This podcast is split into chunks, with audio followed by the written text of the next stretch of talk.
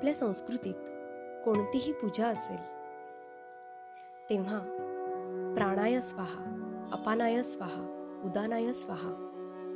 अशा प्रकारे आधी आपल्यामधील प्राणशक्तीला आवाहन केले जाते.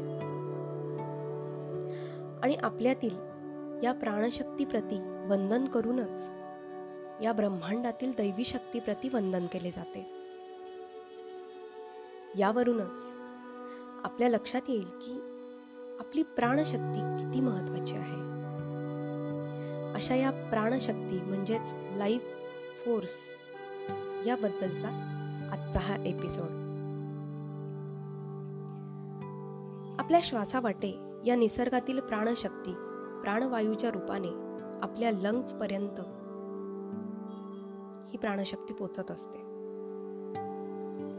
म्हणून याला वायू असं देखील म्हणलेलं आहे.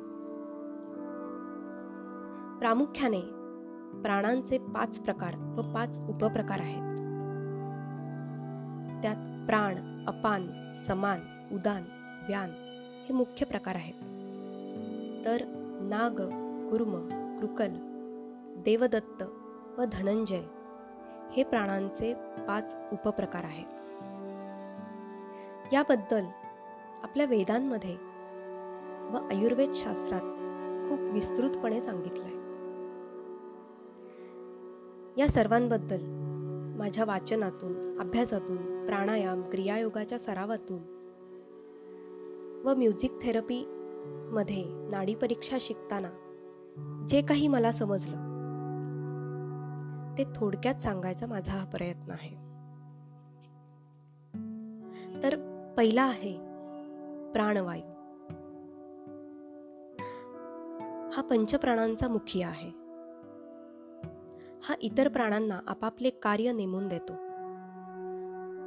याचं स्थान नाकापासून हृदयापर्यंत असून आपले डोळे कान तोंड हे इंद्रिय या प्राणाच्या साह्यानेच कार्य करतात.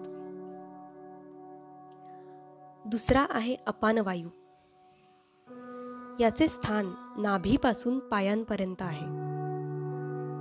शरीरातून नको असलेला मल शरीराबाहेर टाकण्याचं कार्य अपान वायूद्वारे केले जाते. तिसरा आहे समान वायू.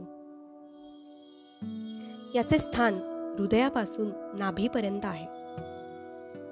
ग्रहण केलेले अन्न पचवण्याचे कार्य या समान वायूद्वारा होते. तसेच पचन झालेल्या अन्नाचे रक्तात रूपांतर करण्याचे कार्य हा समान वायू करतो. चौथा आहे उदान वायू हा कंठापासून डोक्यापर्यंतच्या सर्व अवयवांचे कार्य पाहतो. वमन व आपल्या शब्दांचे उच्चारण हे कार्य उदान वायूद्वारे होते.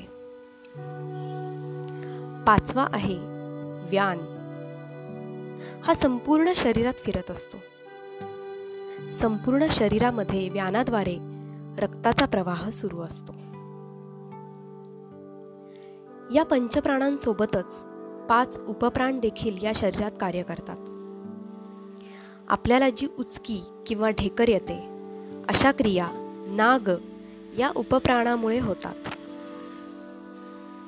दुसरा आहे कुरुम.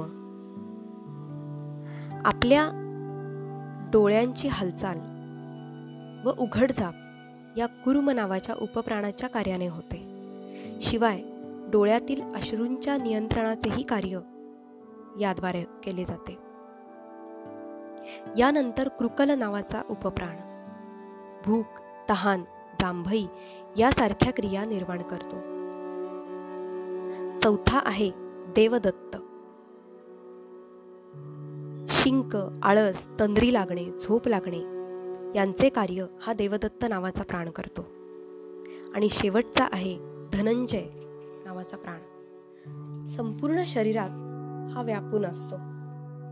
आणि आपल्या प्र प्रत्येक सेल्सना पेशींना अवयवांना एकसंध बांधून ठेवतो.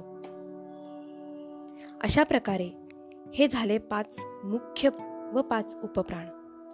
या सर्वांबद्दलचे ज्ञान आपल्या वेदांमध्ये तर आहेच परंतु परंतु आपल्या आयुर्वेद शास्त्राच्या औषधोपचाराचे कार्य देखील याद्वारेच केले जाते. आपल्या आयुर्वेद शास्त्रात आणखी विस्ताराने यावर विचार होतो. तसेच पिपला ऋषींच्या प्रश्नोपनिषदात देखील प्राणासंबंधीची सखोल माहिती आढळते. प्रश्नोपनिषदात सूर्य हा प्राणशक्तीचा मुख्य सोर्स आहे असं मानलं गेलं.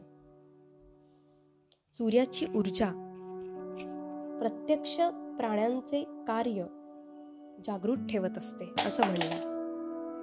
तसेच आपल्या शरीरात रई म्हणजे आपली चंद्रनाडी किंवा आपली फेमिनाईन साईड व प्राण म्हणजे सूर्यनाडी म्हणजेच आपली मॅस्क्युलाईन साईड यांचे कार्य कसे चालते याचेही वर्णन आहे. उपनिषदात काही ठिकाणी या प्राणशक्तीला असू असे देखील संबोधले आहे. अशा प्रकारे प्राणशक्तीचे कार्य हा विषय तसा खूप फास्ट आहे. परंतु त्यातील काही महत्त्वाची माहिती इथे देण्याचा मी प्रयत्न केलेला आहे. थँक्यू श्री सद्गुरू चरणार